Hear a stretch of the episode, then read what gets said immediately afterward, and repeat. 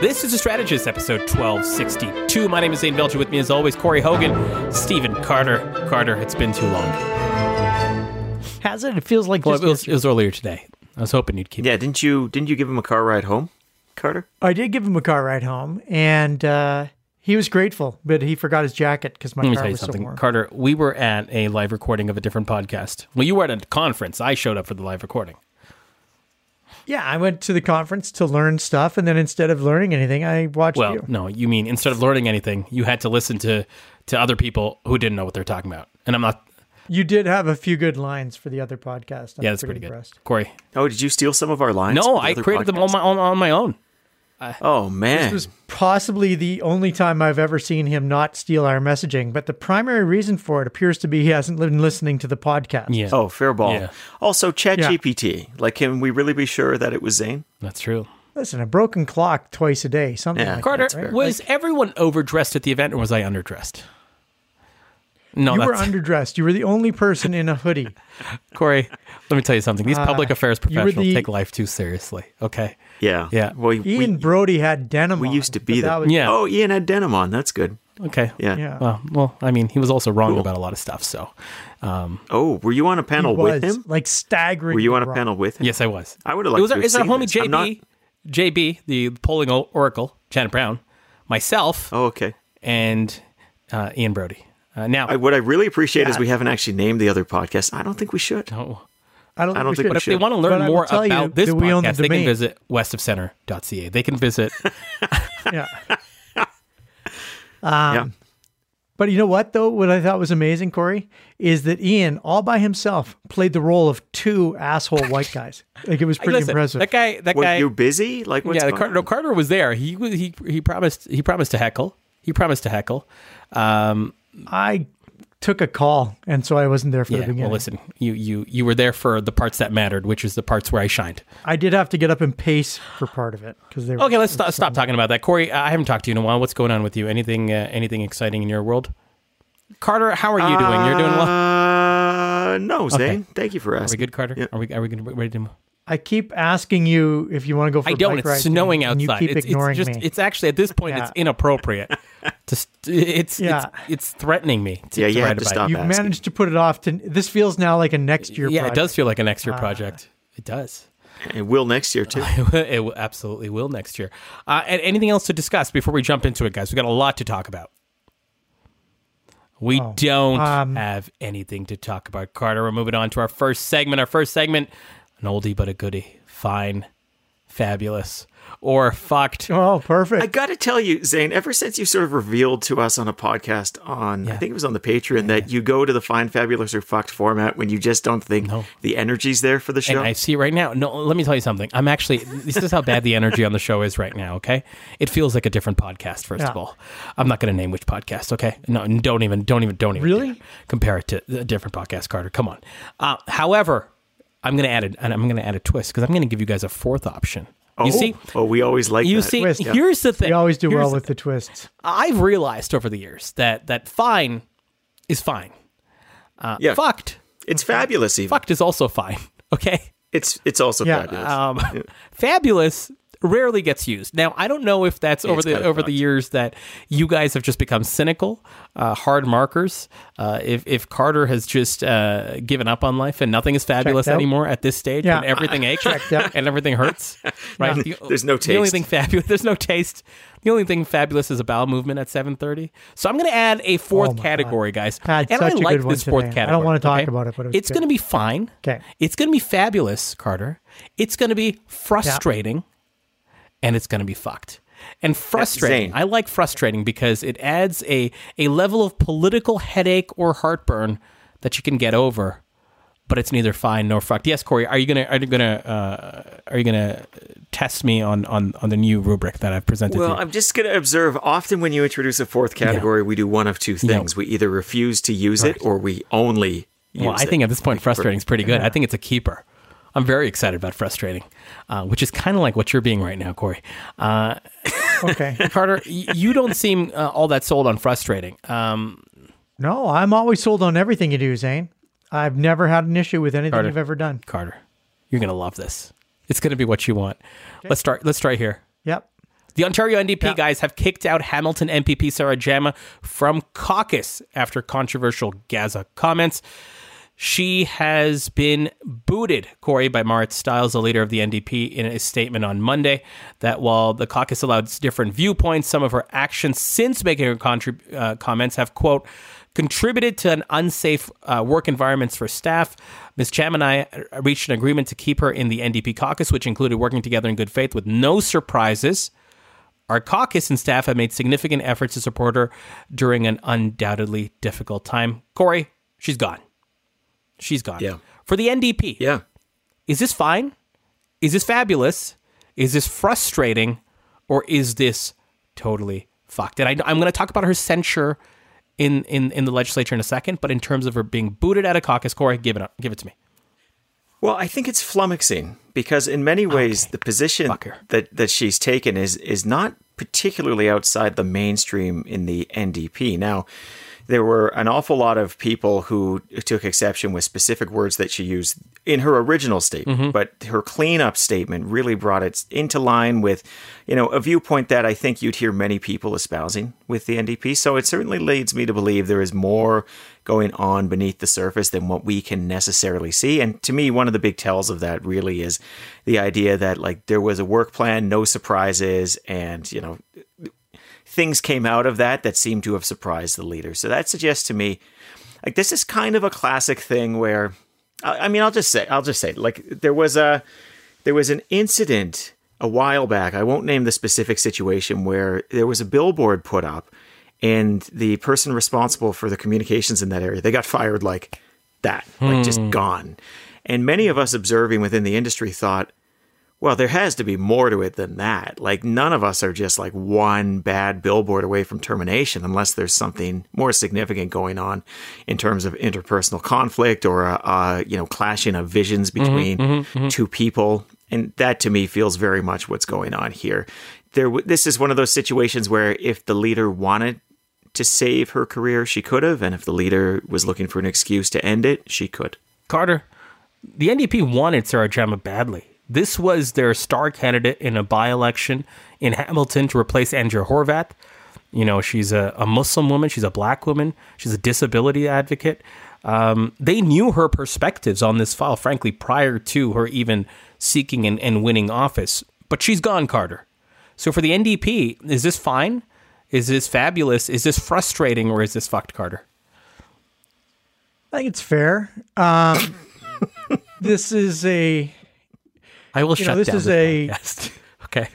I will shut down this fucking what? podcast. Okay. No, I like fair. I think fair is good. is it fair? Yeah. You want to go with fair? fair? It's okay. fair because here's what happens. I mean, I agree with Corey's analysis, right? Like this isn't just one badly worded statement. This is something because the other thing that's usually afforded people is the ability to walk it back, but she hasn't walked it back. She hasn't reached into the mainstream of what her party expects from her.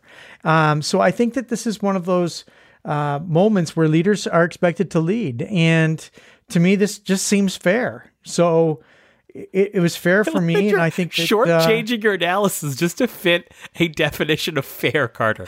You have more to say, and it is very clear you have more to say. But Cor- Carter, uh, Corey, I'm going to no, come to you in a second. But Carter, stick with me. Do you agree with Corey yeah. that it is indeed flummoxing? Like this perspective she has held and verbalized is not all that offside with the NDP perspective or what's socially acceptable within the NDP movement. And not even just like this flare up of the incident and the history, but historically, I would say. I would say though that there's there's uh, the unsafe atmosphere is something that's very interesting. The language associated with that um, indicates that there is something be, behind this. Uh, because the unsafe atmosphere for staff, like I don't think it's just getting more uh, negative calls. I mean, every political operative ever has to deal with negative calls. I, I think that there's something that that kind of goes beyond that. That's more about her behavior. Uh, so in terms of what this this looks like from afar, this is just this is uh, a leader taking a fair action against someone who's not participating in the process. Um, that's why it's not flummoxing for me. Corey has a difficult time understanding big concepts, but for me, this is fair. Uh, Corey, you know, it's so you mentioned star candidacy, and it's uh, also I think got to be pointed out that sometimes star candidates don't get along well with caucuses. They Yeah. are stars because they have risen to great heights and they command great authority in the spheres from which they came. And a caucus is a very different beast. A caucus is about following a party line, following the leader. And in my experience, the thing about stars is they off they can often go supernova. They can just disappear from the sky. And um, it might be a situation like that too. Like I'm really hesitant to suggest that kind of this innuendo about how staff are being treated and the environment is like I don't want to give that stuff too too much credence, but I do think that um, you know more of the story will come out in the days Corey, to come. Corey, tell me in these terms: Did Andrea, uh, didn't Andrea Horwath, did, did Marit Stiles have to do this? Uh, no, like I said, this was this was the leader's prerogative. The leader had avenues available to her, and uh, Stiles decided ultimately that this is what she. Now, again, look, I'm saying this all without actually knowing the full details behind the scene, but I will say, based on the public facts, there were options available. We only have the public facts right now. But sometimes this is a way you can deal with a challenging situation, right? You know, it's that old adage never waste a good crisis. And if they were having challenges internally, maybe this resolves some of them. Now, is that fair? Is that right? Different conversation. But certainly, it's a lever that leaders have been known to pull. Carter, does this age well within the NDP? Um, within the NDP is an interesting. I wanna start there first. clarifica- or, You know, Yes. kind of. Yeah, I mean the NDP. Uh, I think we've spoken about kind of you know w- w- which side this this could be more challenging Mm-hmm. for, and um, you know the NDP was certainly identified earlier on as as being a potential. Um, this this being a real challenge. I might change my answer on that one, by the way. I know, but, I, this is I'm just you know I'm kind of Foreshadowing. I'm I'm allowing you to change your answer, Corey. But right now, I need you to be consistent. Please, just for the sake of the show. I know, I know for this once, is not your for, general for MO, God's yeah, sake, Got to hold it you know, together. Like, yeah. yeah. Anyways, I, I think that this is uh, all of this is going to pose problems for the NDP. The uh, the situation in and of itself is not easy politically. Uh, we've talked about that at kind of at length, and and this doesn't make it easier on a leader. It is a complex issue.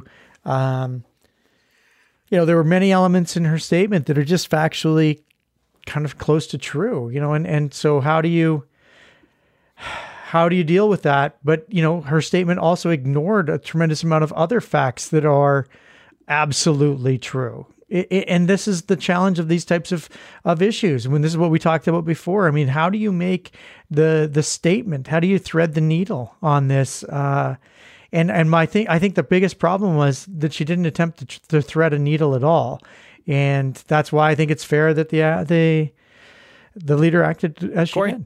How does this age within the NDP movement? And I use movement in, in on purpose because it is a movement Yeah. and it has held these perspectives that Ms. Jama shares, not in those exact words, but sentimentally. I think it's fair to say that that many in the party hold those perspectives. Yeah, and you know, there's a couple of things to throw on the table. One is that Carter's absolutely right. Situations like this almost I, I- I'd say demand context not in the sense we normally mean it. I mean that when politicians speak, they're expected to provide a context to these things, even when they hold views. Now, that's really interesting to say, and you know, when we consider some of the other statements that perhaps were not afforded context in other contexts, context in other contexts. Holy cow! But Wow, that's yeah, that was a lot. You are Oh my God, crushing. you must be so smart. Yeah, he's he's really Oh, intelligent. Yeah, Yeah. But you know, if you ask me how it's going to age, I think that's something on uh, Stiles's mind because I think part of the statement and the way it described other challenges and sort of tried to change the root challenge from a particular worldview to, I think, interpersonal conflict and the way. Uh, that Jama manages these things internally in the NDP is a way to be able to say down the road, it wasn't about that, it was about this. So, will it be successful? I don't know. But to me, there was a clear planting of that flag to allow that kind of latitude down the road. Carter, you know, the, the question I have beyond the movement is we've talked earlier, and I think mostly not on the pod, but we've talked over text and other places, how even the statements from the first week of this crisis and I'm going to use the same term again, have not necessarily aged well in the sense that they may have included all the context for Hamas, but now they don't include any of the context for what's happened since then. And they don't necessarily, they look right. maybe too forthright or too one-sided. Uh, this was, of course, in an era where we where many were being accused of both sidesism. Well, now you know people are asking, in some ways, not to be too overly simplistic, for both sidesism to actually explain the other side in some ways. Um, yeah. How does this move sit in the broader sort of uh, frame outside of the NDP? Any thoughts there from like a political strategy or even like analysis perspective of how booting out a woman and let me add all you know, and I've, I've, mentioned you know a disability rights activist, a Muslim woman, a black woman, um, out of your caucus. What, what does that kind of signal about the NDP? Not so much inside the NDP, but outside of the NDP. I mean, all of these things are designed to signal certain allegiances and alliances, right? And I think those allegiances and alliances uh, kind of started off very much in, in favor of, of Israel and now that we're starting to see the inevitable action from Israel, I'm not going to characterize it with any um, words to describe that action. I'm just going to say that there is action. And, you know, there are counter feelings now, right? Both both sidesisms uh, are coming in because there are two sides. There are well, there's more than two sides, frankly. There's multiple sides to this particular issue. And with that, with those multiple sides comes complexity. And what have we learned? What do we what do we what did we kind of almost caution about? You know, the simplistic answer or the simplistic statement um, does not hold up particularly well in these very challenging, very detailed, complicated historical issues. And the facts that existed immediately after the, the Hamas invasion are now different uh, now that we're seeing the the counter narrative, as they were after 9/11, right? 9/11 stands as a great example of this. There was an initial action taken, and then there was a series of counteractions, and those counteractions um, are viewed differently through the lens of history than they were viewed through the lens of immediacy. And so I think that you know, your question is, will it be viewed? Of course, it will be viewed differently. We don't know where all of this will end up, um, but I suspect that uh, the, the the reason that, as Corey's alluded, that the the, the NDP have hmm. taken this kind of, and this has created bigger problems, is to allow that cover so that it does age with a little bit more grace, or at least there's the opportunity to uh, add a little bit more more flavor. I'm not going to lead you here, but I'll add it as context. You know, you've in previous podcasts talked about the Muslim population and its growth in this country, especially in urban centers. You've also uh, alluded to the the uh, I know on a very sort of binary perspective, uh, the the growth of support uh, in Canada for the the pa- Palestinian cause not driving you here, but it is attached to the question. but bought me a bus ticket. Yeah, exactly. But I bought you, I bought your Red Arrow ticket, uh, and it is free, and it's got your name on it. It's one of those single seats, uh, right behind and right in front of those cookies. Uh, Corey, what do you think? Like, it, it, I guess it's a very Alberta oh, reference. Of course, this is supposed to be an yeah. Alberta reference, uh, although we're talking about Ontario. Uh, and honestly, if you're in Ontario, go fuck yourself. Um, that was a kind of needless very, drive yeah, by. I like, it was also Alberta. Like, yeah, was very Look Alberta, at you go. Come on. Yeah. We could be in the depths of discussing something important, and then we can give them a sharp elbow. That's very Alberta of us. What do you think, Corey? Like, mainly around how this will be perceived about the NDP outside of the NDP. I'm kind of curious about that. The movement itself, you know, talks about the intersectionalities and the identities and all that such. But does this help, hurt, hinder, do nothing for the NDP uh, from from how it's viewed on the outside? Well, you know, TBD, I think, is is we are living history, and some of the things that we thought were kind of major threads even two weeks ago are are receding. Some other threads have really kind of picked up, and I mean, ultimately, it's going to take a little bit of perspective and distance for us to understand any of this in any real sense. But when you look at the broader thrust of demographics that you're talking about here, I mean, yeah, I, I mean, by and large, Canadians are more supportive of uh, the Palestinian cause of independence than they were 20, 30 years ago. And that it is also the official position of the government of Canada to have a two state mm-hmm, solution, mm-hmm, mm-hmm. right? So yeah. we're kind of stacking on, stacking on here.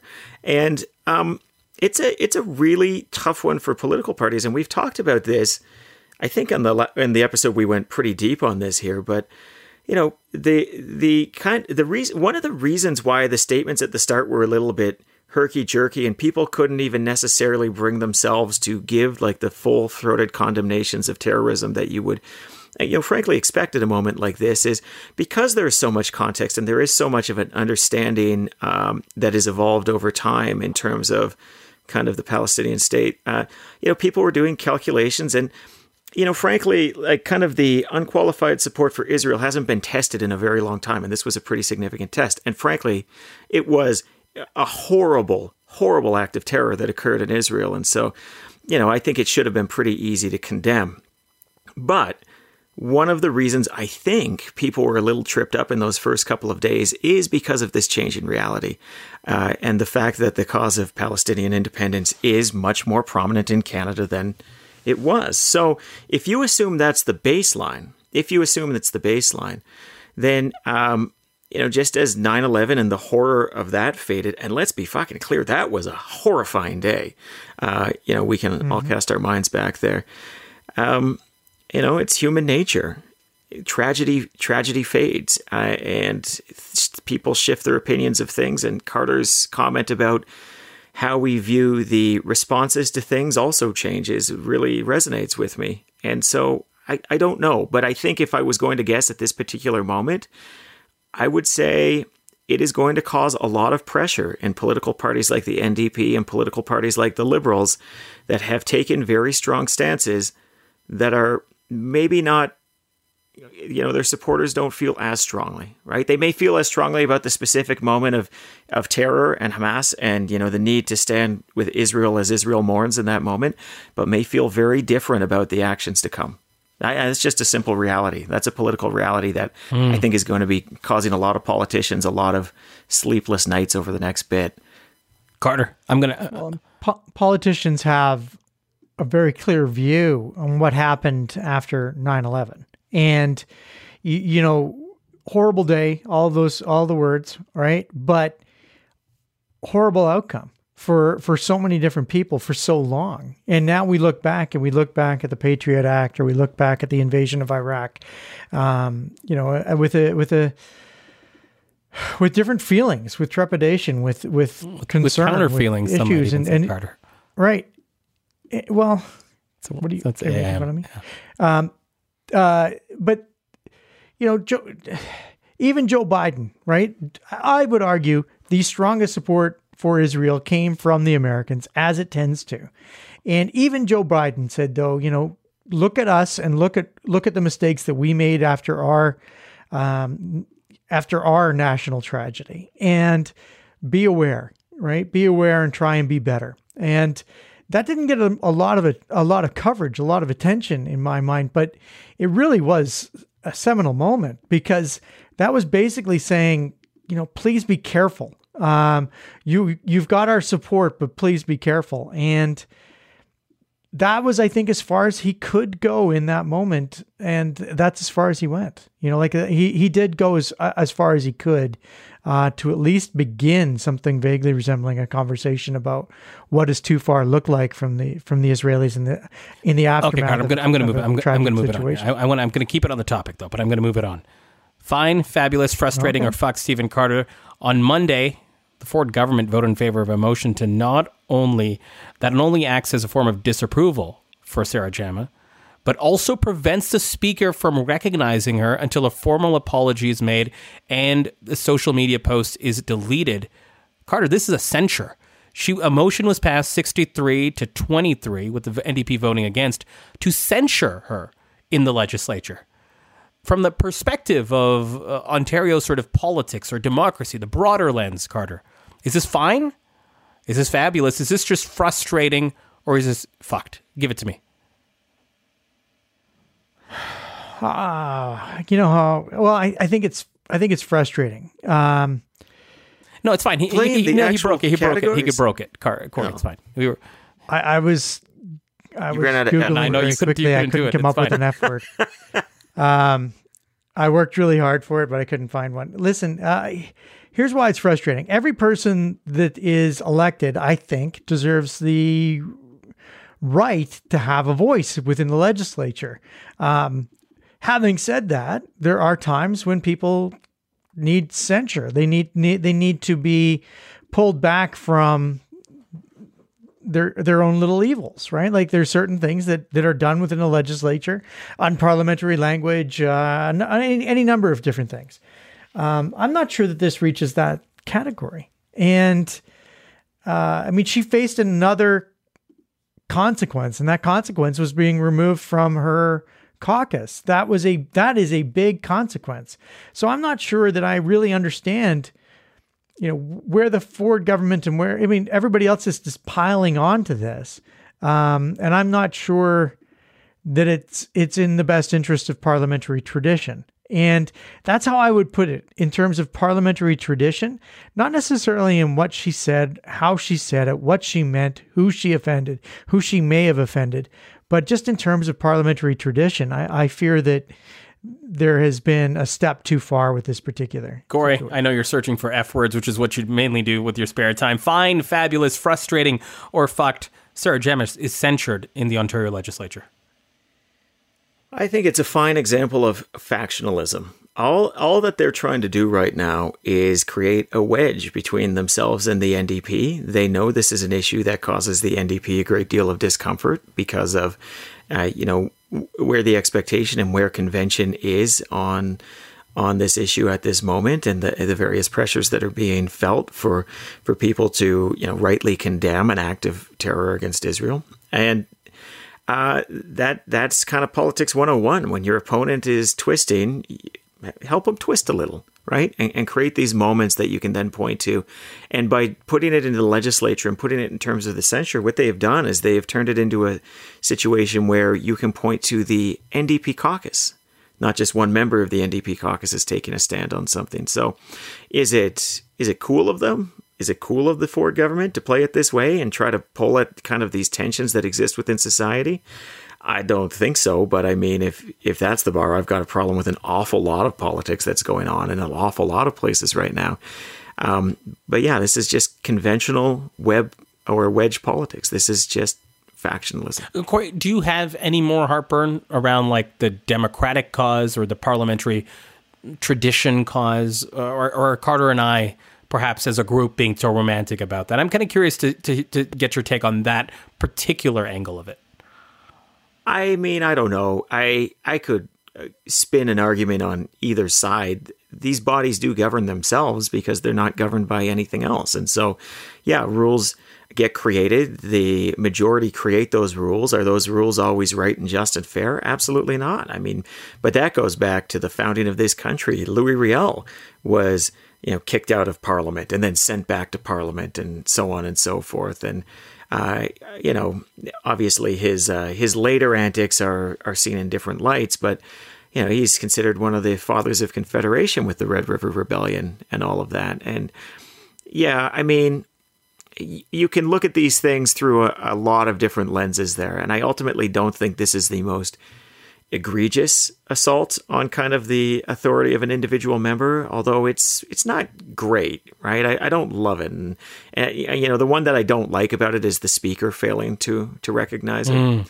because there is the sense that a representative should yeah. be able to speak their mind, even if that's unpopular, and I feel that there are different, more appropriate measures that are available uh, if uh, if a legislature wants to show displeasure and uh, that to me was probably a bridge too far. Carter, let me ask you this. I, I've got more to move on to, but I want to I want to put you in this position because it, it, makes me happy. Okay, great. You're helping Sarah Jama today. What would yeah. you suggest she do? Here's what she has done. She spoke in the legislature today, saying hope she hopes more politicians like herself will speak out on it. She she reaffirmed all her commitment, called you know uh, the the Israeli sort of uh, counteroffensive inappropriate, called for a ceasefire. What would you advise her to do here? You know, given the political box that she is in, right? We're talking the raw political box that she in. She's out of the caucus. She's, she's been censured on either of those two fronts, or even what she says outside of the legislature, what would your advice to someone like her be if you're just focused on her as a, as a political actor here? Well, I think the I would ask her what her her long term goals are as a political operative. Does she have the intention of remaining in politics? And if she does, then I would probably suggest to her that we, you know, she needs to do a statement recognizing um, the challenges that she's kind of created through her statement. Um, put put forth the uh, the, uh, the the challenges with the occupation of Palestine, the true the position of Canada as a uh, of seeing a two state solution solution and how committed she is to a two state solution, but. The, you know she has to make sure that that two state solution includes the the state that already exists and i think that that's where things kind of fell off the rails is that it, it looked like you know maybe she was advocating a different mm. type of solution there and that that that seems to have been the interpretation. So if I'm working with her and she wants to remain in politics, then that's how I take it. If she doesn't remain want to remain in politics because of the the taste souring her mouth or whatever, then I tell her to fucking resign. Like this game isn't for you. Move on. Um, it just it's not for everybody, right? Politics isn't for everybody. Uh, if this is what you want, then then you got to make some accommodations. If it's not what you want, if it doesn't fit, you want to be able to speak your mind uh, any which way you want outside of party party control and uh, the control of of a, of a legislature, then leave. There's nothing stopping you from having whatever viewpoint you want to have uh, outside of the outside of government outside of the the legislature. Corey, she's also threatening the premier with legal action uh, uh, against what she calls defamatory remarks. Cease and desist letter sent to the premier's office as well. That's also on the go. But if you're advising her, what are you telling her, Corey?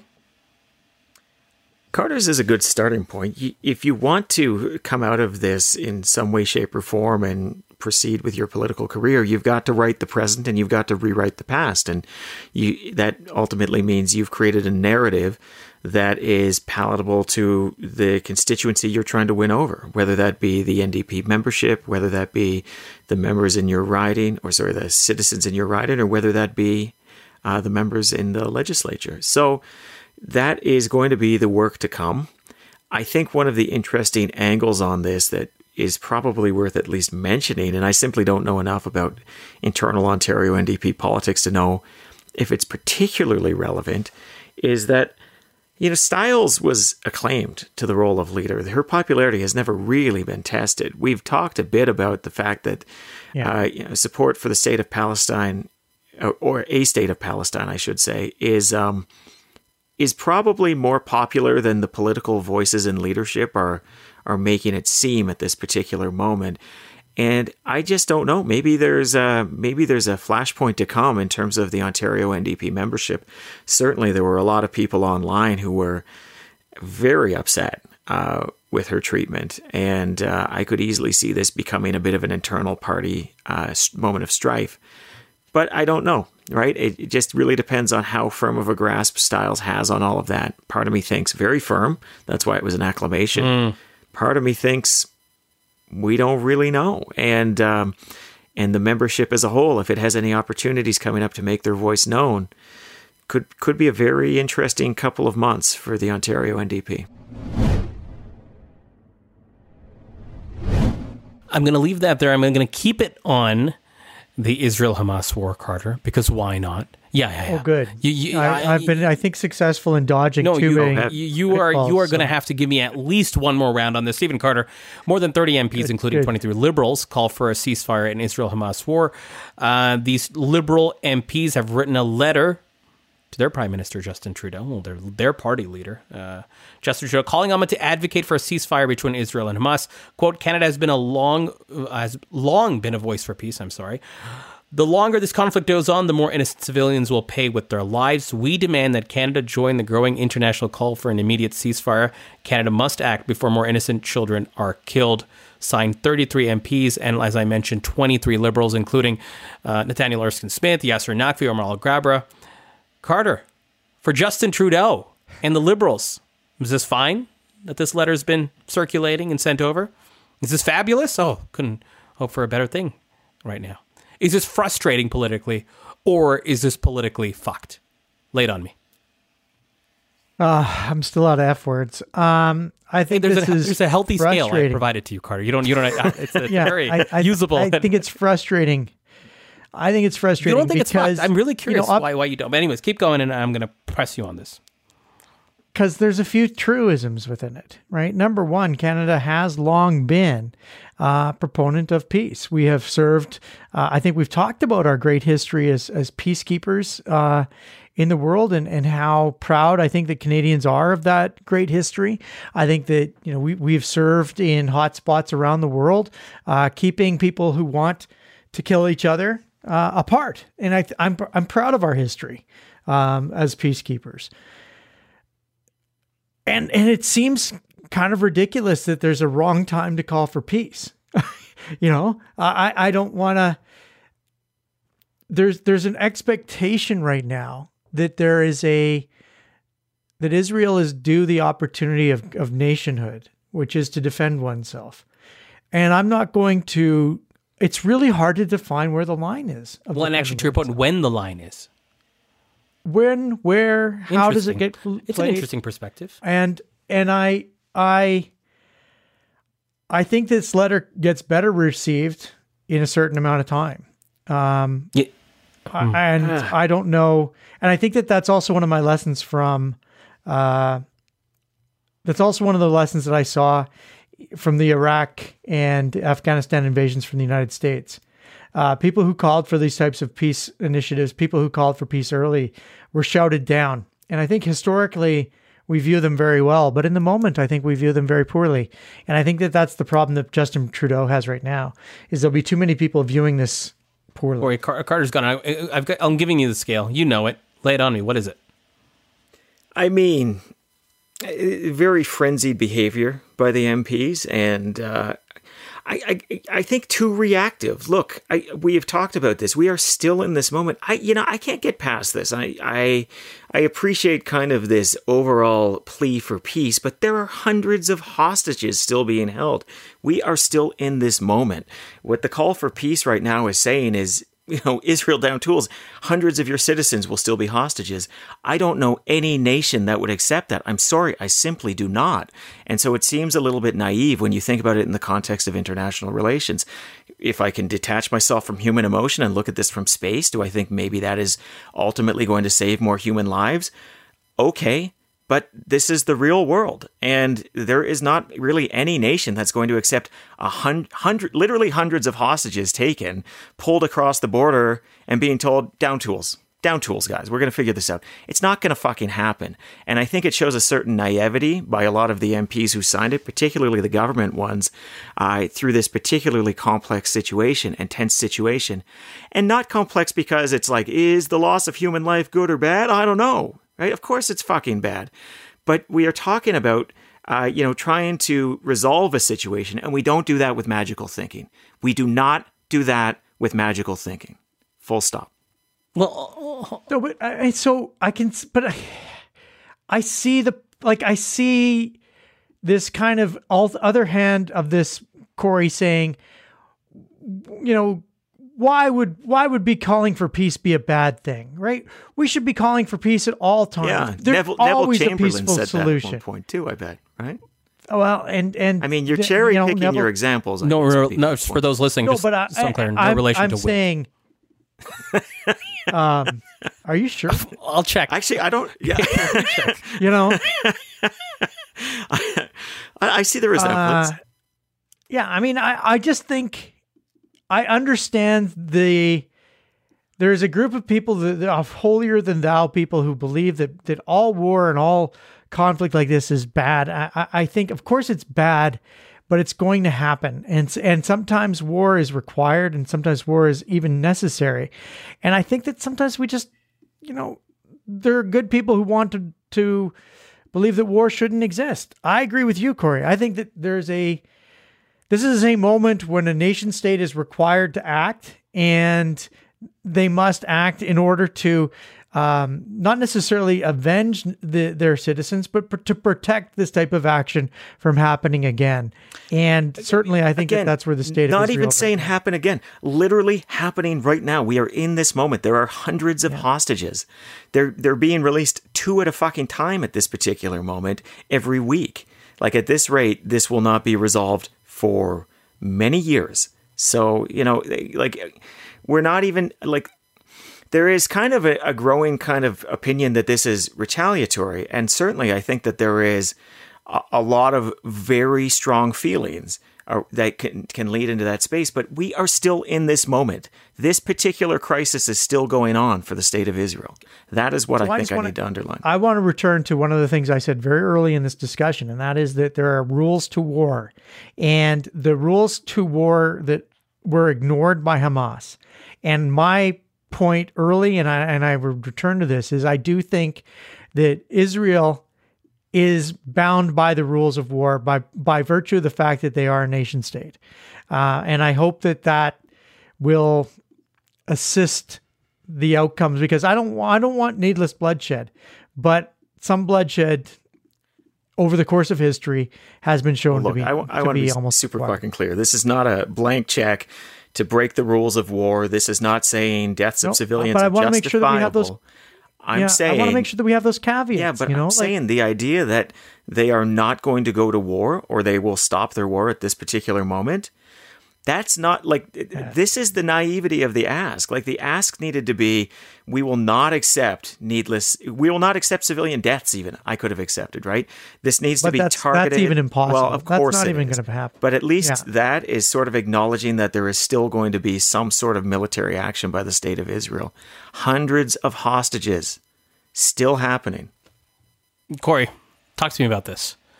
Um, Trudeau, political Yeah. headache, or like Yeah. big one, or like, or like, Yeah. or is this like totally like? I guess the question is, if if you are classifying your own twenty three or so MPs as being not necessarily in it with the real politic sort of thing, right? Not necessarily understanding the stakes. For a lot of them, it's clearly personal, and I'm just basing that on like the very simplistic last name check, right? Of the fact that many of these folks are Muslim, right? So Yeah. there's that element. Not to say that that's their only identity, but it's personal, okay?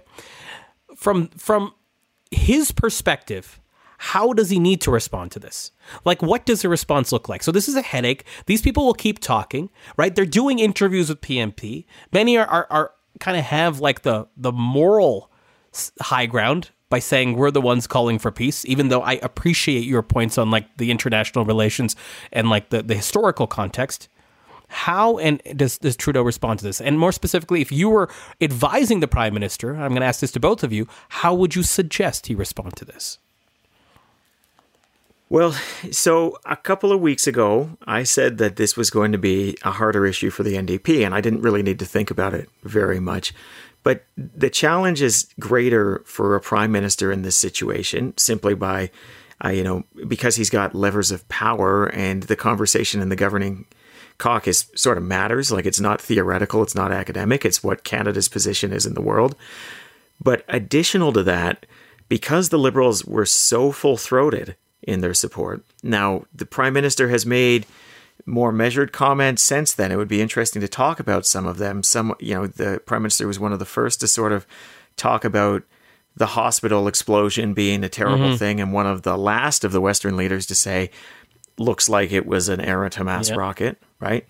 Um, but it's it's tough when you have gone out so far on a ledge you've walked so far into the field with your team behind you to turn around and realize not all of your team is behind you. And uh, here you are now. And so that creates a tension that is if you want to talk about in politics exploitable by the conservatives. That creates international confusion if you want to talk about it in terms of statecraft. How firm is canada's position on this? Where does canada really stand and, and that's ultimately a much worse position to be in than the position of the NDP, even with the Ontario NDP conversation Sure, we just like, had. like 40 minutes on that. Yeah, yeah. simply, yeah, simply because the Ontario NDP, the federal NDP, any NDP sort of knows there's that tension and their statements have reflected that, right? They have been much more context heavy with we condemn moment A, we understand it's in the context of situation B, right? And and so the liberals don't have that cover. They have gone out so far and now that is being tested, and it looks like it's kind of failing the test. You know, it doesn't have the monolithic support that the prime minister's very strong statements would have suggested. Carter, what would you suggest he do? Private, public? Should he censure these people? I feel like that's a tool that's available to him. He should probably censure his own MPs. I'm a joke. Thanks for laughing. Uh, C- Carter, what, what, what would you suggest if you were advising the prime minister? What would your your strategy be on to dealing with this crisis? Amid, I guess, everything else he's dealing with as, I- as, as, as context.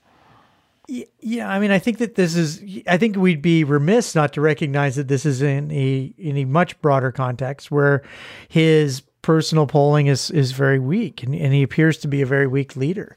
Um, you know, he appears to be a weak leader. Period. End of sentence. Right, and we can come around to a number of different ways of looking at that. His his weakness uh, is one of the reasons that we are finding ourselves in this position. Therefore, I would probably advise that this prime minister say um, there is a time for peace and there is a time for war, and this is a time for war. That I feels would go- really off of where. Yeah, okay. I think that he. I think So he you're has saying to he do that. And publicly then say there's a I time would then for peace follow and there's up. a time for war and there's a time for It's war? just like that feels off off of like where Canada I is as a brand. to. Yeah, I mean, You have to go there You have to because, lean and then into I would war? follow up. If yeah, you can. can I you can, you finish can. my statement? I mean, you can, but I would I just want you to know up. if he makes this statement, that's what the reporters will be interjecting in this way during said Yeah. Well, well, he's going to be as, like- and he needs to be able to follow up with, "We will be the first in line to bring the Canadian peacekeeping mission uh, to Israel and to and to the to the West Bank or to uh, the Gaza Strip." But right now, Israel has a responsibility to protect its citizenry. They have a responsibility to uh, to bring back these hostages. Uh, we, we, the people of Canada, understand that that is uh, the responsibility of uh, a nation state, and we stand behind that. We will be watching to ensure that the rules of war are followed, um, and that uh, humanitarian aid, when uh, when able, is delivered. Uh, we'll be first upon the on the lines to do that, uh, as we will be the first of, of ones there to to keep the peace. But this is not a time for Corey. peace. What would you suggest here? You're, you're like having some some reactions in regards to uh, what what I suspect is is Trudeau's Mussolini moment that Carter wants him to that Carter wants him to take. I mean, what a fucking zag. Yeah, I don't, I don't think No, he could. come on. You don't think he's got the leadership skills to pull it off? I hear you. I don't think he can do the War Measures Act thing his dad did. Like, I just simply don't think it's the same Liberal Party. I don't think he's the same Trudeau. I mean, I don't think that's a War Measures Oh Act. They're no, going it's to act. it's- they're going to do I mean, what it's they're going to literally called the War Measures Act, and you literally said now is a time for war. So, I mean, Well, we're not going to war. I'm not saying that we should Sounds be like at something war. a pansy would say. I'm saying that Israel's it's going time to for war, but not for us. It's a really like sentence Yeah. one really is undercut yeah, by sentence it's like two. a Phil Ochs song. Yeah, the know Draft? Dodger rag you're singing. so you know who's gonna have my back? well, I'm just Now- a typical Now is the time- boy Discord. from a typical American. Now's the time you guys go to war.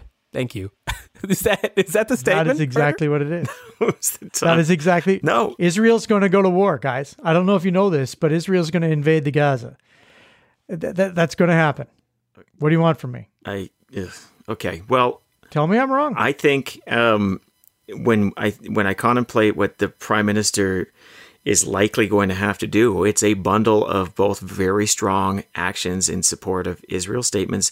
I think along the lines of what Joe Biden said, which is, you know, we are we are there for Israel. Um, we we caution Israel not to let. Uh, I, you know, Joe Biden put it so well, and I'm going to paraphrase it very poorly, but like we caution Israel not to let kind of like grief and rage overtake, you know, the moment. Um, but uh, I think it's also going to have to be bundled with an awful lot of humanitarian actions. Uh, frankly, I'd be very curious to see where Canada is on accepting refugees from Gaza. Yep. I would love to see what kind of actual money we're putting into really significant uh, humanitarian aid. There is a lot of questions as to who's going to search things. Maybe there's a role for Canada to stay up, stand up and say, you know what, we will, because it's really important aid get to people. I don't know. Maybe that's insane because that draws us so deeply into a conflict. The point is, we could use a little bit more than words if we actually care about the humanitarian outcomes. Corey, would you uh, finish this particular question off for me. Would you publicly say anything about these MPs, or would you not even uh, validate their statement or the letter that they've signed? Is this a you deal with it in caucus moment, or is this a deal with it public moment? What, what, what would you do? You're going to have to say something. You do have to say yeah, something. Look, I would. I would say something like, well, if somebody asks you directly, you say, "Listen, one of the things about the Liberal Party is we've always, we've always enjoyed and allowed and been strengthened by a diversity of opinions, and I certainly understand these MPs believe strongly in the cause of peace, and and we do too. But now is not the time for anybody to be questioning Canada's commitment to Israel and questioning Canada's commitment, uh, you know, to supporting Israel." Um, as it has so many citizens currently being held hostage in Gaza, and a situation has not yet unfolded. A situation is on us right now. Uh, as Prime Minister, I simply will not um, back down from that particular statement. Um, it's the position of the Liberal Party. It's the position of this government um, that uh, that we will support Israel. Like that. That's what he's going to end up saying. Something to that effect. Yeah, but you should be saying it stronger. Ah, He has to. He has a strength problem. He needs to be strong. You know, the thing is, though, Stephen, like people with strength problems rarely look strong by going overboard, right? By I don't think it's overboard. I think it's recognizing that Israel's going to go to war. Period. now is the time it's for it's, war. it's Yeah, a recognition of the reality of the situation. Carter, I'm moving on. Pierre Poilievre. Yeah. He's got words Oh, to say in his first public comments on Alberta's proposal to withdraw from the CPP. He said that Albertans are seeking to, quote, get some of their money back, but I encourage Albertans to stay in the CPP. If you're Danielle Smith, is this fine? You never need Pierre Poilievre's voice. Is this fabulous? In fact, this is great. We're going to run against Pierre Poilievre. Is this frustrating to your APP ambitions, or is this uh, downright fucked? Give it to me, Carter. What is it? I think it's I think it's fucked. I think that Danielle's idea is fucked, and uh, this is this is you know when you when you can't even win over Pierre Poilievre on lunatic ideas. I mean, what do you have left? Um, Pierre Poilievre's should be a natural ally uh, for for her, and and he's not. Um, you know, I mean, I was in a room. You and I were in a room today with all those public affairs professionals, half of whom were from outside of Alberta, and there there's not a lot of love for us in the room. Uh, we look a little selfish. We look a little dickish, and uh, I think, you know, last week we talked about how every once in a while Pierre Poilievre has a tendency to slide back to Dick, and uh, I think he was trying to avoid it. He sees that you know this is this the Dick position is already occupied by Danielle Smith. Quotable quotes by Stephen Carter. No, That thank came you. out wrong. Uh, Corey, Yeah, that that that might Corey not have quote the come out division way I today on the wanted. CPP is entirely the result of bring it on, bring it on. One, two, three. Justin Trudeau attacking the Alberta enco- uh, economy. We would not be having this CPP debate if I were prime minister because Alberta would be free from carbon taxes, unconstitutional anti-energy laws, and other unfair wealth transfers. For Danielle Smith, Corey, is it fine, fabulous, frustrating, or fuck that Pierre Poilievre eh, supports the CPP? Hmm. I would say that it was a flawless execution by Pierre Poilievre of the Corey Hogan strategy on the last podcast, where Yeah. basically I, I said Corey. exactly this is, is what should be said. Maybe not quite flawless because my one criticism of it is he did lend credence to the idea that this would save Alberta money. You know, this notion, oh, clearly Alberta's trying to get more money because Trudeau's had his hand in Alberta's pocket for so long, this wouldn't happen under me, blah, blah, blah. Not ideal for the Alberta premier that the uh, you know the more popular leader of the federal conservatives would take this particular position. Shouldn't surprise her so i have to imagine that uh, you know she will um, she will roll with that punch. It would have been unreal to me if pierre poilievre had come out in favor of an alberta pension plan. Like that's what do you get there? There's nothing to gain everything to lose with that particular position uh, it's not even popular in Alberta, lest we forget. So why would Pierre Poilievre want to support it? Yeah. So it has to be costed in. Has to be costed. Corey, I'm going to stick with you. So I'm going to keep it on the on the Alberta pension plan. Jim Dinning, blast from the past. He's the chairman of this of this. Yeah, former treasurer of That's Alberta, right. which was what we used to call our finance minister. Back when we had style, back when men wore Oh. hats. Back when men were Yeah. men, Corey, they knew what they were doing. They you could run the government. Okay, they were they were doing things that Jim Dinning did. Well, Corey, he's back. And he says he was surprised. Now, he's the chairperson of this panel, this free person panel. He said he was surprised Yeah. by the report saying that Alberta's entitled to 53% or 334 billion. I mean, I would be because it's kind of nonsense. But But I was gobsmacked Yeah. by the big number and Made found it difficult number. to swallow. And then I dug deeper into it. And then he concludes later in the article that it's totally legit. he did his own Well, research. he did the research that was provided to him in the report later on in the report. And he concludes totally okay, totally the right number for us. I'm paraphrasing. Corey, how much of this is, i i- this is a fun one, I guess, but uh, continuing on the theme of a pain or a nuisance to Danielle Smith, fine, fabulous, frustrating, or fuck to have the chairperson of your own sort of panel, um, A, choose not to kind of take a side, so to speak, to kind of be a convener or a referee, not a salesperson, and B, also be surprised by how, how big the ask is of Alberta to rob the CPP and bring it back home. Well, a pretty fine spun position here, you know, clearly trying to not uh, undercut anything he may have said in the past about this particular idea. Lest we forget, Jim Dinning was treasurer when the federal government was convening the provinces to try to figure out how to save the Canada Pension Plan, eh, which which they did. So good work, Jim. Only to kind of years later come back and and try to kill it, I guess. But uh, you know, also, I think what he's trying to do is that very classic rhetorical technique of making yourself a proxy for the audience, right? Like he knows the instant reaction to this has been this is absurd. So uh, I mean, this is this is 101 stuff in speechcraft. So you say, I too thought this was absurd, but friends, folks, let me tell you, when I dug into it, despite being gobsmacked, turns out there's something to this. You know, there's that one neat trick that lets us take all of the money from the federal government. And um, that is pretty conventional communications. And so while a lot of people are making fun of it here, I think that's that's an old politician trick, right? And it's a way that you are going to get a few people to look at it twice and say, yeah, I mean, my instant reaction is it's absurd. I guess that was Jim Dinning's too until he looked into it. And Jim Dinning says it's not absurd. So look, this thing is in such a hole. Of course, people are going to come out and kind of deride Jim Dinning's comments in this way. But this is the kind of thing you do to start trying to change people's minds and start building opinions about this. And um, until somebody else puts kind of the counter narrative out there, until, say, CPPIB puts out numbers, the federal government puts out a stronger, more concrete, like this is what we expect it will be they've kind of got the field to themselves. It's it's Jim Dinning and the Alberta government versus a very nuanced position by Trevor. Ah, Timmins. Carter, I'm frustrated because Corey took the point I wanted to make because I thought neither of you would make it. I was going to defend Jim at the end of this. But, Carter, your perspective, fine, fabulous, frustrating, or fuck Danielle Smith, this particular quote by Jim Dinning, what do you, what do you take? You, you with Corey on this or you see this differently?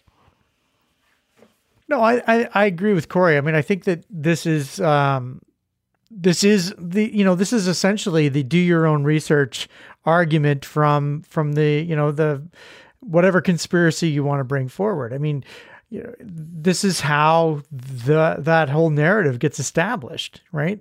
Uh, you know, I didn't believe it either, but you know, do your I did my research, and I here's where I think you should you know You'll note that the great conspiracy theorists never tell you where to go and do your own research because they know that you won't go do your research, right? They they know that you're going to take as a, uh, the proxy of well, I was concerned and I did my own research, and this is why we wind up with, you know, the citizens of the, the Freemason or the free citizens on the land, land or whatever the hell they are, you know, like people believe what they want to believe. And and I'll tell you something. If they want to believe that they're going to be further ahead by doing this then they're going to believe that. And and it's going to take a lot to to convince them otherwise that they're not going to be further ahead. Um, this was a really good rhetorical device from Jim Dinning his little aw shucks things tend to work. Um, I'm disappointed I, I think he's fucked. I think he's burning his reputation to the ground. Um, but I also thought that was Steve Allan. And, uh, you know, well, well, I guess there's a name we haven't heard since he did, you know, since Why he burned is it no one asks us to to do ground. panels, Carter? Like we ask us to do political panels, but no one asks us to sit on a panel with. Well, Literally doing what a do you what do you panel need panel? What- No, what- no, I, like I what think are you he studying? means like like re- yeah, Carter. No one, no one stuff, lets yeah. us Look show up on a things. conference Oh, call it's because and like, oh, okay. people don't like well, us. I feel like that's guilt by association. I was on the uh, I was on the market access task force. what is that? That I was on a panel. you were What also on the Olympics thing. I weren't you? was. both those yeah. things fail. yeah. You were on two Corey's the opposite. Both of them who's fail, the yeah. opposite of my, Midas? Hey, there seems to be a Trans Mountain pipeline. I'm just saying. is there a trans? Mountain? I mean, do we Well, I've never seen You're welcome, that? Alberta. Or I've never. I'm, I'm gonna have to do my own research. I When I heard it. there was a Trans Mountain pipeline, I have to do- I was yeah. like, "Holy fuck, that's not a real thing." But then I dug deeper. I mean, deeper. there's been one since the 50s, but uh, I dug deeper. too also seems to be built. Gobsmacked. I'm gonna start using that technique way more. Let's move on to our final segment. Our fine, fabulous, or fucked is done with the frustrating, which you guys picked more often than oh not. God. Carter, our over under, our lightning round. We do it for you. Let's start here, Carter. Give me okay, your one sentence mm-hmm. strategy for the CPPIB's counteroffensive. What should it be? Should they be focusing? Let me throw a few things on the table. In Alberta, should be focusing Yeah. the counteroffensive to the rest of the country. Depending on your answers, I actually want to do an episode about this to let's run the CPPIB Yeah. campaign. What should they be doing right now in the in the world where Notley and Poilievre and Trudeau are aligned against the C- against the APP, where Jim Dinning um, is chairing this panel, where Danielle Smith and the provincial government are pushing advertising that says it's your choice. What should the CPPI be doing? Top line, Carter. they should be, recognizing that the this is almost all driven by what people want, right? People's individual motivations. So don't try and defeat this on things like um, it's not true, it's not right, it's not, you know, you're not getting the full story. If you try and defeat it that way, um, then I think that you'll lose. This needs to be defeated on what's in your individual best interest. What is the best possible outcome for you as a voter? I have said time and again, voters are selfish. You cannot win an argument with the voter by telling them how their sacrifice is well intentioned or, um, you know, the, the, this is in the best interest of the country as a whole. They don't give a shit. They are only interested in themselves. Uh, and if you don't construct arguments with that understanding, then you're going to lose. And that would be the argument that I would bring forward is, is here's how this is in your best interest. Do not get caught up in how is this in the country's best interest. It's just, it's a fool's errand. Boy, that was one run-on sentence by Stephen Carter. Your sentence, your strategy, your headline. It was it was it was, a it was a fine sentence. sentence, Carter. Uh, CPPIB. Great sentence. Uh, Corey, and before you answer, uh, Wilt Chamberlain, Neville Chamberlain, not related. You are not. You are not. You Oh, are not. I want You to do looked that, in a, like a very Okay. Maury way. You know, like Corey, Yeah. you are You are not not the the not related. Yeah. Yeah. The, the yeah. Go ahead, Corey, please. Well, at the risk of it being surprised. trite, it's a marathon, not a sprint. You you don't need to do absolutely everything right now. There are calls for people. I saw a Kelly Cryderman column, for example, suggesting where's CPPIB's numbers. You don't need to give it to them right now. You can wait, you can watch. Unless you're losing control of the narrative, you can crush people later. You certainly don't want to put out all your best arguments now, only to have them receded to the past and um, and you know not have the currency you need them to have before a moment where either a a decision will be made whether this thing goes to referendum or b the referendum. But keep in mind with a marathon, you don't also just stand at the starting line. So you've got to make sure you're not doing absolutely nothing. I know there's been commentary on both sides as to the CPPIB's letter and analysis of the, um, you know, whether the consultation mechanism was in any way valid consultation. Spoiler alert, it for sure fails on every single metric. That's not a dispute in my mind. I don't think that was bad at all. I think that uh, the idea that they get on the record on a couple of things is important. I think they need to be seeding those doubts. I think they need to be undercutting the validity of a very long process that the government is spooling out here. I think they need to advertise. They were, I assume they still are. I haven't seen one in a while, but I've seen lots of CPPIB advertising in the past couple of years here. I think that's the right approach. And I also think you've got to be watching very carefully, learning, gathering data, really getting into the metrics. To Carter's point, this is going to be an individual decision times 4.5 million, not a group hmm. decision. So, what is moving people in demographic A? What is moving people in demographic B? Demographic C's never with you? Fuck them. Just make sure they're not very motivated demographic E, demographic F, so on and so forth, really getting into the details in terms of what's going to, you know, be productive. Also know who your champions are and how you can arm them with messages that'll move the middle. And you certainly you've got to keep kind of that all in context and all in mind as you move forward there. But ultimately it comes back to this notion it's a marathon, not a sprint. The benefit you have if you're CPPIB, governments are not built for marathons. Mm. Governments are built for sprints. You are an institution. You are a long serving, long living institution. You are built for marathons, and you have a structural advantage as long as you don't fuck it the ever loving up. Well, and to that end, can I just add one thing? And that is we, one of the things I think we learned with the Olympics is don't replace good messaging with bad messaging, right? So if you're going to be patient, then be patient, but don't, you know, try and do messaging on the fly that doesn't work because some of that messaging that you do on the fly will haunt you um, all the way through the project. So make sure your messaging is right before you go out with Carter. Overrated, underrated in your mind. I just mentioned this earlier. Poilievre, Trudeau, Notley, all on the same team against the APP or a potential APP. Overrated, underrated in your mind. I think overrated. I think that this feels an awful lot like Brexit to me. You know, Brexit was, I think, brought forward like we'll just quickly squash this from the minority of people that want it, and there was a few people who got on board in part just to kind of fuck with the government of the day, and uh, they wound up winning it. And and it was like the dog who caught the car; they didn't know what to do with it. And I I fear that that could be the same type of outcome here.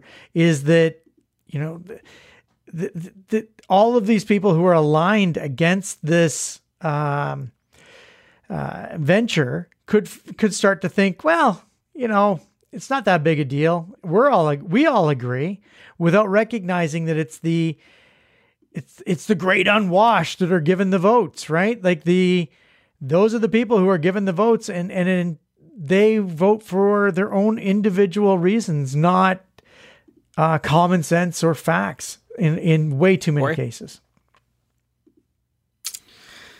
I don't know. Why would you know? Why would you know, Corey? Are you done, Corey? Are you, you did, did, hang on? Are we? Well, yeah, we're over this now. is where he's tapped out. Corey hasn't. Why? Why would he? Why would yeah. he even want to answer the question? Let's just see oh, if Corey remembers the question. Done. I think he, we should start there. Oh no, I don't think. I don't think. I does. mean, it's everything Stephen said has a kernel of truth in it, but is also, as oh, always, an evergreen statement. greatly overstated. This is an evergreen statement, which yeah. probably just needs a little bit more nuance, a little bit more context uh, in order for it to be entirely correct. So I'm, as always, happy to kind of just modify Stephen Carter's answer up from a C minus to oh, an A. Thank you, Corey. That's very insightful. Hey, Corey, I'm going to start with you on this final question. Jagmeet Singh wants to meet with Justin Trudeau to discuss calls for the Israel Hamas ceasefire. He's he's responding to that letter that we spent some time discussing. If you were Jagmeet Singh, yeah. would you threaten the supply and confidence agreement on this particular file, Corey? Would you use your mm. leverage on this particular file? Um, just curious about your thinking very quickly. Carter, same question to you as we wrap up. Uh, that is tough. I would need well, explain to, to me your conflict. You know, explain, this is explain to me how, what you're thinking. Yeah, well, I simply don't know how that's going. Look, if you end supply and confidence on this particular matter, and if, and listen, it's not the same as calling an election, but say you end up there too. If an election happens on this because all of a sudden everything in Parliament's totally up in the air, I just don't know how it breaks for people. I mean, it's yeah. it's not an issue that we have historically resolved elections mm-hmm. upon international affairs period and the issue of uh, the two state solution, Israel Hamas peace specifically. So I just don't know. I mean, it's very risky to go in there and take that particular position. And, you know, every instinct in my body says you don't do that. That could really backfire in ways that you can't even contemplate right now. That said, I do think that there is, if you want to kind of separate all of this out, and I'm not making I'm not making moral judgments. I'm not even making tactical judgments here. But I'm saying that there is a bit of a moneyball approach I think that's available if every other party is going to be so full throated in in one direction and you take a different position, right? Let's just say, for example, 30% of Canadians agree with Jagmeet Singh's position on that. Well, that's a lot more popular Almost than the NDP is right depending now. on which poll you're reading. Well, this is my point. Um, so again, like I think ultimately it's a little bit too risky. It's a little bit too that novel. the election becomes about that, that you win those supporters. that the election. Well, and is the election going to be about that, or is that just going to be Yeah, the trigger yeah, and it becomes yeah. a different thing? But Yeah, I mean, there is an interesting kind of, uh, like I said, Moneyball approach here. Every, people are building teams maybe in a way that's not reflective of Carter, would you opinion. threaten the supply and confidence agreement if you're Jagmeet Singh on this particular file? If you, if and when you get your meeting with with Trudeau, No. Um, I don't believe that you can fight elections on certain topics, and I would suggest that this is uh, a topic that you shouldn't be fighting an election over. I mean, um, again, if we return to my the- tonight's thesis brought to you by Stephen Carter is that the voters are selfish, and if we live there, then we need to recognize that that you know, it's really hard to predict how people will respond to an international situation. Um, it's not necessarily going to be easy or predictable, and so. Um, you're, you're already at a shitty spot in the polls anyways. I, I just think this would be a tragic time to uh, to be stretching one's uh, wings. tragic time to be stretching one's wings. Uh, Flair Airlines. That's a wrap on episode 1262 of The Strategist. My name is Zain Velji. With me, as always, Corey Hogan, Stephen Carter, and we'll see you next time.